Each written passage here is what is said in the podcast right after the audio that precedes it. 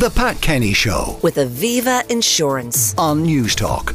Hello, uh, Kathleen McNamee, digital producer with Off the Ball and host of the COYGIG podcast, joins me now to talk sport. Uh, Kathleen, good morning. Morning, Bob. Now, we expected to be beaten by France, and it was fairly comprehensive, even though the scoreline only says 2 0.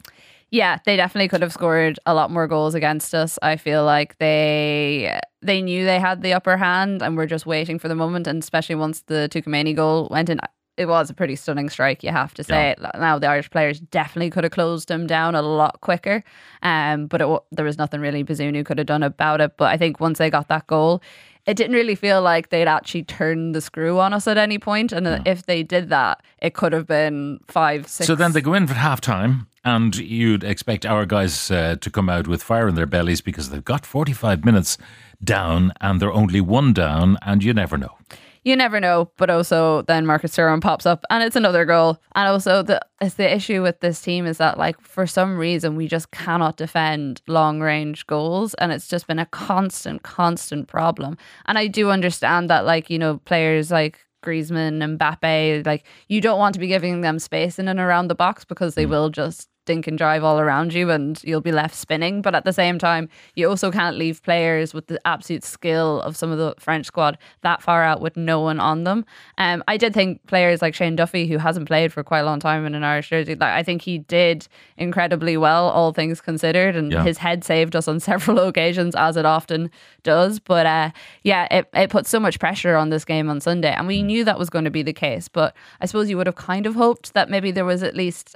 Uh, it looked like maybe we could have scored. I thought Ogbene. We had we'd one opportunity. We did have one opportunity, and I thought there was a couple of times where we did break with the ball, and if we had just had a little bit of confidence in ourselves, or maybe there's also the other side of this, and maybe this is just a team that doesn't have these sort of shots in them. If we just taken the shots a little bit earlier, it could have been a case where maybe the goalkeeper would have parried it away, and maybe it would have fallen someone else, or maybe it would have gone in the net. Who knows? But it just felt like the team wasn't confident in that. So But uh, you know, dealing with the best team in the world, perhaps you know, with a, a host of stars, uh, it's kind of intimidating for team, no matter how much self confidence you have going out. Oh, massively. I mean, you look at what they have achieved in the last couple of months with the World Cup. And I think, you know, whenever they were doing the national anthems and they were kind of like going along the team, and you see like Griezmann, Mbappe, Dembele, Rabiot, you know, Tchouaméni, all these like massive names across European football, you're just like, okay, well, maybe, maybe we are going to struggle a little bit. I mean, it could have been 6 1 given the opportunities that were there but not taken, like uh, Mbappe's uh, two opportunities right in front of goal. yeah, and. Coleman as well had a good one towards So- the end of the game. But, but, and we had the chance maybe of one, um, but it could have been a lot worse because the Dutch lost badly in France. Yeah, they did lose badly. Now they did have quite a good result against Greece last night, which doesn't really fare all that well for us going into Sunday. But um, I think you know we performed quite well against France in the first game, but that was also a home game. So I think what Stephen Kenny needs to do now is like look at whatever it was the team was able to channel from that home crowd, home atmosphere, and put it into Sunday because lose that and all hope is lost. And I was thinking, watching them at the end, and the shoulders were down, but also their um, their jerseys were completely uh, damp with sweat. The, the, the amount that that takes out of the body, and then you've got to turn it round and perform again three days later. you know? Yeah, the heat is absolutely immense in France at the moment. Uh, we had Nathan Murphy and Ashling O'Reilly. Actually, we were just chatting to her on off the ball. She's over there for the Rugby World Cup, and I think it's about ten o'clock there now. And she was saying it's already over thirty-five degrees. It's really, really humid. It's like it's such a tough thing, and like these players aren't used to playing in that sort of heat either. I know they went to that warm weather camp in Turkey just before the Greece game, but sure, then the Greece game turned to be a storm a couple of hours before kickoff. So, yeah, that's going to be very, very hard for them to adjust coming back. Although we have the weather as well now, so maybe they should be have warm weather training here Yeah. of there. Um, now, the, the Rugby World Cup starts uh, tonight. And uh, Ireland play tomorrow in Bordeaux. They're uh, taking on Romania. Johnny Sexton uh, to captain the team. Um, you don't want to take anything for granted, but people are saying, "Well, Romania, just that's a given." Yeah, you don't want to take anything for granted. And a lot of the talk around is that there's going to be about a 65 point spread. And we were kind of talking a bit about it this morning. You know, what is, what's a disappointment for Ireland tomorrow? For me, if they lose a player or if someone gets badly injured, that's the main thing that's concerning. But also, the amount of points we score is really going to matter in the latter stages of the competition. Because, say, I don't know, we lose to South Africa or we lose to Scotland and then they lose to each other, those points are really, really going to matter when it comes to those final stages, especially depending on who we feel like we want in the quarterfinals. Um, so yeah, it's gonna it's gonna be an interesting one. Obviously, it'll be interesting how Johnny Sexton is faring because he hasn't played in such a long time. Um, you know, is he going to be fully up to match fitness? How hard is he going to go? How many minutes is he going to play? There was a whole conversation about the fact that um, Jack Crowley was picked on the bench over Ross Byrne. Andy Farrell was saying yesterday that he just offers different skills off the bench, and also the fact that they're trying to manage minutes because we have the sure. Tonga game coming up too. Yeah, now Jack Conan, Dan Sheehan, and Dave Kilcoyne will not be playing uh, due to injuries.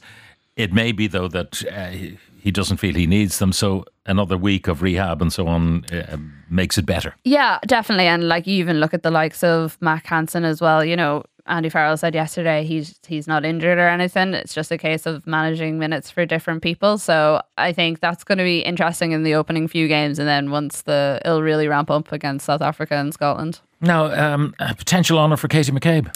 Yes, she has been nominated for the Ballon d'Or, the first ever Irish woman to be nominated for it, and the first Irish player since Keane in 2000. So it's been 23 years since we last had a player at this quality.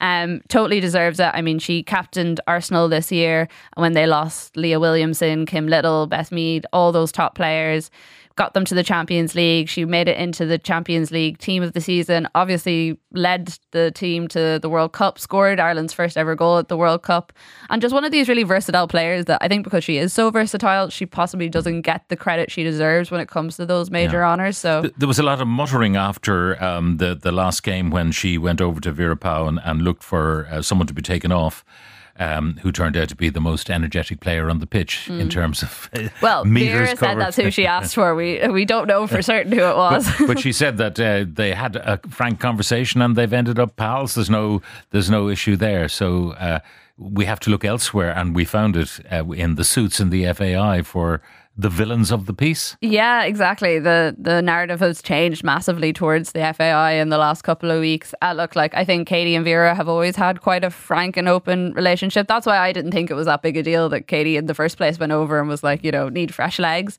It was everything that happened afterwards that yeah, kind of and then you look it. back on that uh, with the the wisdom of maybe tainted hindsight, and you you interpret it a, a different way. And finally, the golf and. Uh, the Irish Challenge is still there. Yeah, it is still there. Um, Shane Lowry's it's actually his best opening round in almost three months. So he was there for the opening day. Two bogeys in the final three holes, which weren't great, but he had a promising 468. Um, he's not teeing off today again until about 10 to 1, and it's his brightest start since the first day 64 at the Travelers Championship in June. Um, so it's currently Sharma of India who leads. He's eight under par, uh, but he is one under par so far for today. And then we also have Borg who's struggling a little bit alongside his playing partner, Tom McKibben. Uh, he's one over 73 and then McIlroy is on three under par. So I think McIlroy looked like he was struggling more, but still managed to finish only just one shot in the difference between Shane Lowry. So it'll be interesting to see how they manage to get mm. on today. Um, a question from a Colin, a listener: How on earth is France versus New New Zealand the first game in the Rugby World Cup. It should be the final. I know it's pretty exciting opener. I mean, with the way the draw is worked out, I think everyone has been complaining about the fixtures and the way the draw is set. Um, but I'm also very, very excited to watch it tonight. Very good. Uh, thank you very much, Kathleen McNamee from Off the Ball. The Pat Kenny Show with Aviva Insurance on Newstalk.